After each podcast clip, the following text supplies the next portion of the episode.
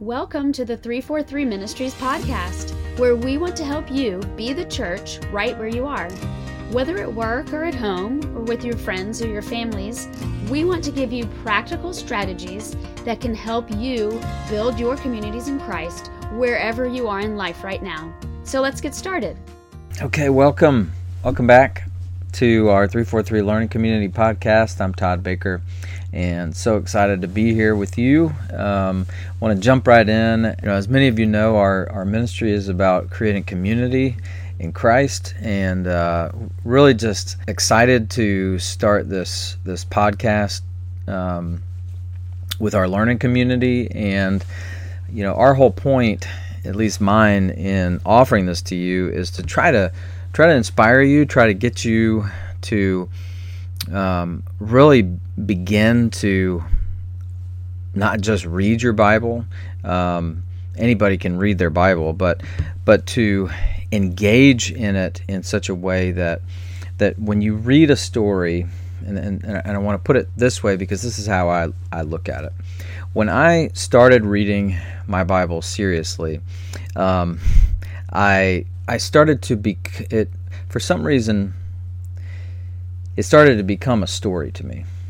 And the characters were alive. And, and I was not an avid reader, not at all. This was, um, in fact, I was probably done with all kind of studies, having uh, finished high school, and, and really that's when I started um, engaging in in scripture and uh, pre seminary, all that stuff. And and but but when I when I started reading it. Um, really for the first time on my own, I started saying, well, thinking, well, if, if Jesus could do this with somebody, then why couldn't he do that with me? Or if God could do that with that person, uh, then why why in the world couldn't he do that with me?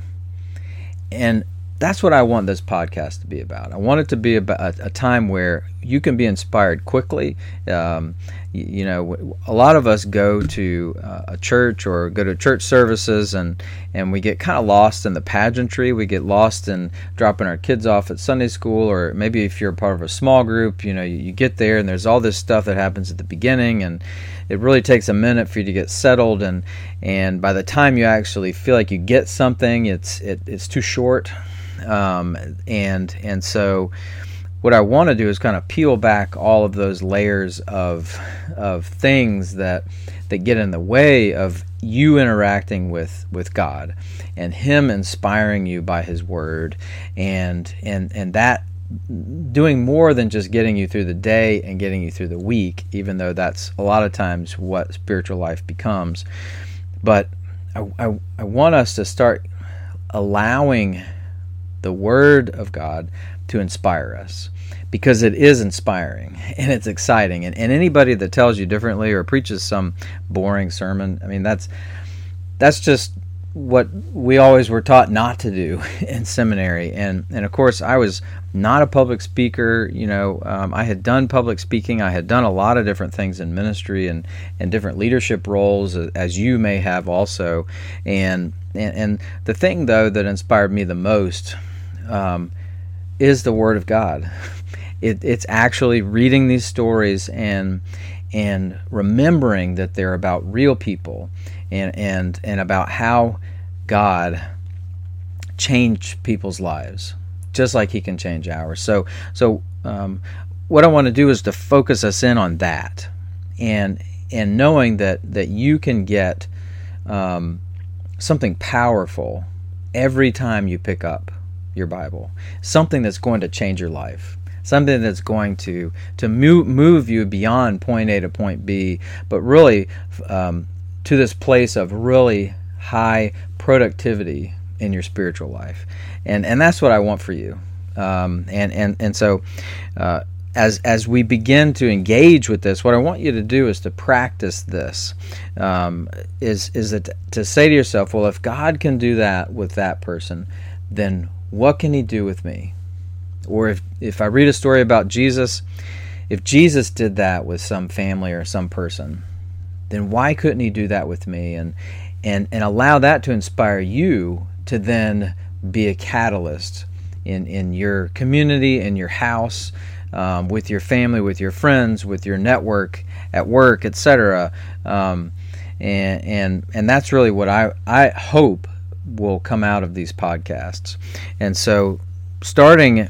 Uh, it, it, may be a random spot for you, but but for me, it's really when things start getting going here in the in the Gospel of Luke, chapter four, verse thirty-eight uh, to forty-four. We have this incredible passage that if you if you if you read it too quickly, you just skip over the things that are so powerful. And so, um, I'll just jump right in and begin reading. And and what I'll do is is I'm not even going to explain to it.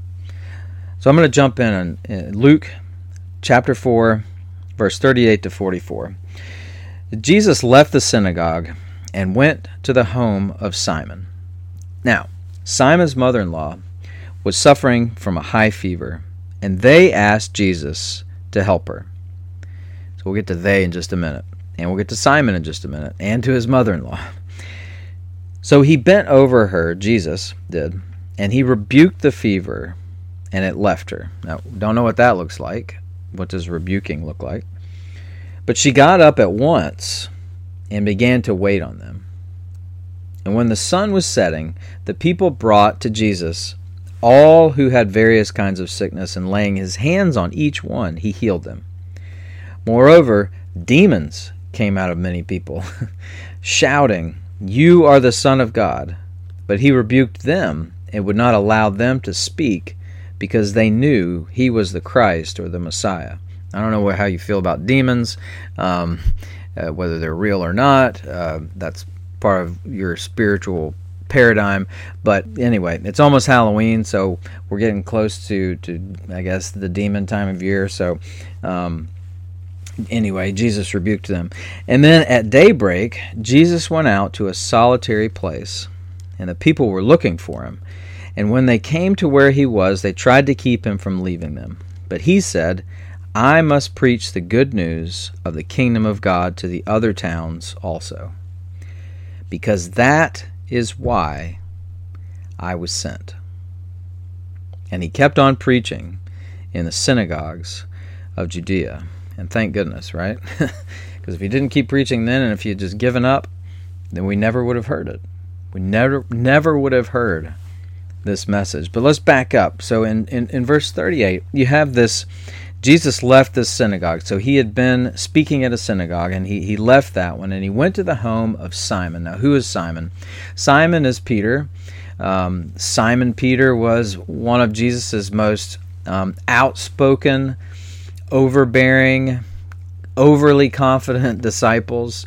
Um, I mean, you know these people; they're always standing up in church, raising their hands. You know, they're the ones who are who are, um, you know, try, try uh, will always volunteer for everything. They're they're always there to um, uh, inspire everybody and get every everybody going. And they've got this this kind of D personality.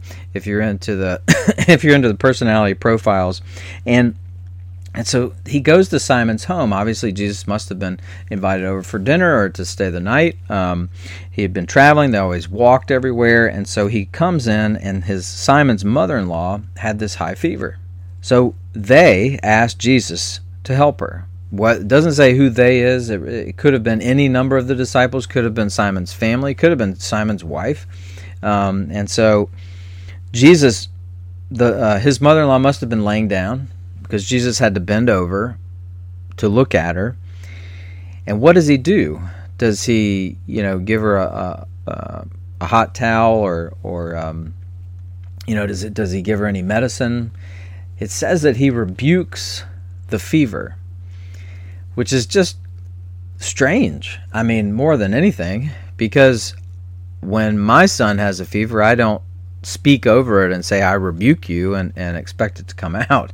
Uh, and neither did these people because you know you got to think about it. These people didn't know Jesus was God. They they just knew that he was special and they wanted to follow him and he was he was he was starting to do things. But this is really this moment where he walks into somebody's house and all of a sudden he changes the entire dynamic of the house and and it's it's this incredible catalyst for what God is trying to do. All right? And so he he bends over and and rebukes the fever, and the fever leaves. It left her, he says, and she got up and she began to wait on all of the people in the house. And so, as much as we're afraid of being sick and um, you know, in the middle of a pandemic still, where everybody's wearing masks, everybody's panicking when you have a sniffle or when you have uh, to clear your throat or sneeze or, you know, God forbid you have a cough. Um, you know, there, there's this just heightened awareness of illness in our uh, social strata now. Doesn't nothing um, uh, that that's the one sort of equalizing factor right now with with COVID nineteen and and everything that we've all been through, and we're just everybody's so tired of it. But you, and it kind of reminds me of this time period because everybody in the first century, if someone got sick, they might die. They probably were going to die because they didn't have cures uh, for what, the way we have it. They didn't have vaccines. They didn't have, you know, ibuprofen over the counter for, for or, or, or Tylenol over the counter for for uh, fever. Um, and I mean, that's what we do, right? Like, okay, well, he's got a fever, she's got a fever, I've got a fever. I'll just take some medicine, kind of lie down, and I, I should be better in about four to six hours. At least that's what the directions say. And and but this was something that they were. Th- there was this really big worry in people's lives. Uh, and what does Jesus do? He he speaks to it. He's he's got this like this power over this thing that that causes people to worry so much and fear so much that they don't know what to do. And he speaks to it and, and, and he has control and power over it so much so, so that it leaves her. Now what's he doing? I, I think he's using it as an example to then all of a sudden open the floodgates for all these people to go whoa if he can if he can heal a fever for his mother-in-law well, what can he do for me? I'm going to go get my family. And so news starts to spread, and all of a sudden, the sun is setting, right? So Jesus must have gotten there in the morning, heals the fever, word gets out. All these people start coming to Jesus, says, with various kinds of sickness. And he was started laying hands on people, and they were being healed. Um, I don't want to gloss over the demon section, but in the first century, everybody seemed like they had a demon. You can believe in them or not, totally fine with me, no judgment here at all. Doesn't change how Jesus had power over sickness and he had power over darkness, which which that's what we equate with with with sickness, right? It's this it's this dark uh, shadow or this this overbearing or overwhelming sense of struggle, and and and it says that not only did Jesus rebuke the fever, but he rebuked all of this sickness and all of these demons in the same way. And it's this it, you see this build up and build up and and if Jesus could do that for them then what can he do for you? How can he begin to inspire you? How can what can he what does he speak into your life? And what do you need to hear him speak into your life to begin to change your perspective to begin to to inspire you to to not only be healed but to then become a healer yourself to be someone who's so inspired that you can't hold it in and you have to go out and tell somebody about it or you just have to go out and show his love to someone. Uh, and and I and I love it because it, it's like you get this sense that it's the day is ending Jesus is working all night, and it says at daybreak, he goes out to a quiet place just to get a breath of fresh air, just just to get some rejuvenation, uh, to to be to get some rest. and all the people come out looking for him because it's just not enough because they're so excited that someone is here that can help them. And that's just how we are, isn't it? We're always looking for for help, whether we admit it or not. I am the worst about admitting I need help, but I do. And Jesus is saying, I'm not too tired and, and I want to heal your sickness, but let me tell you this. Here's my mission I came to preach the good news about the kingdom, and this healing is a part of that kingdom. This kind of healing, this kind of, of um, breaking through the darkness, bringing light into people's lives, bringing joy again, uh, surrounding people with, with love and with mercy and compassion. That's what this kingdom is, and that's what I was sent to do. That's my mission. And he uses this small, almost seemingly insignificant incident with someone who has a fever to to burst into the scene of if you believe that this happens and this can heal you, just wait until I tell you something else. Just wait until you experience the living God.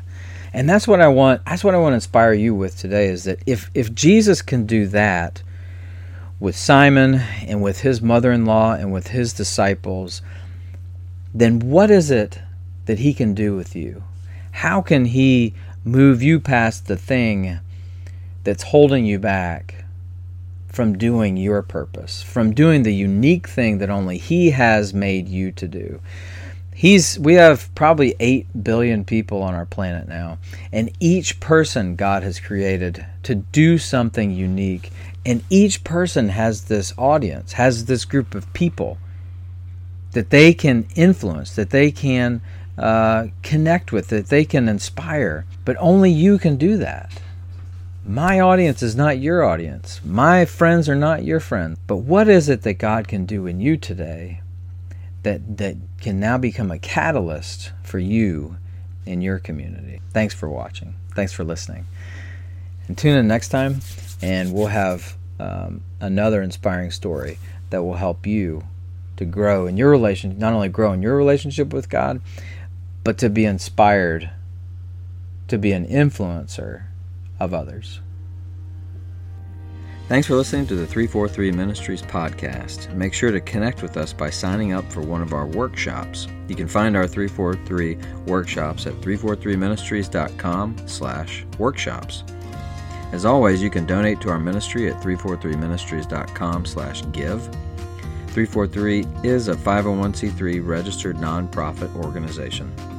Also, subscribe to our monthly devotional email for actionable strategies on how to keep building up the community where you live in Christ. And for more ideas and tips, check out our Instagram at Todd and Meredith Baker.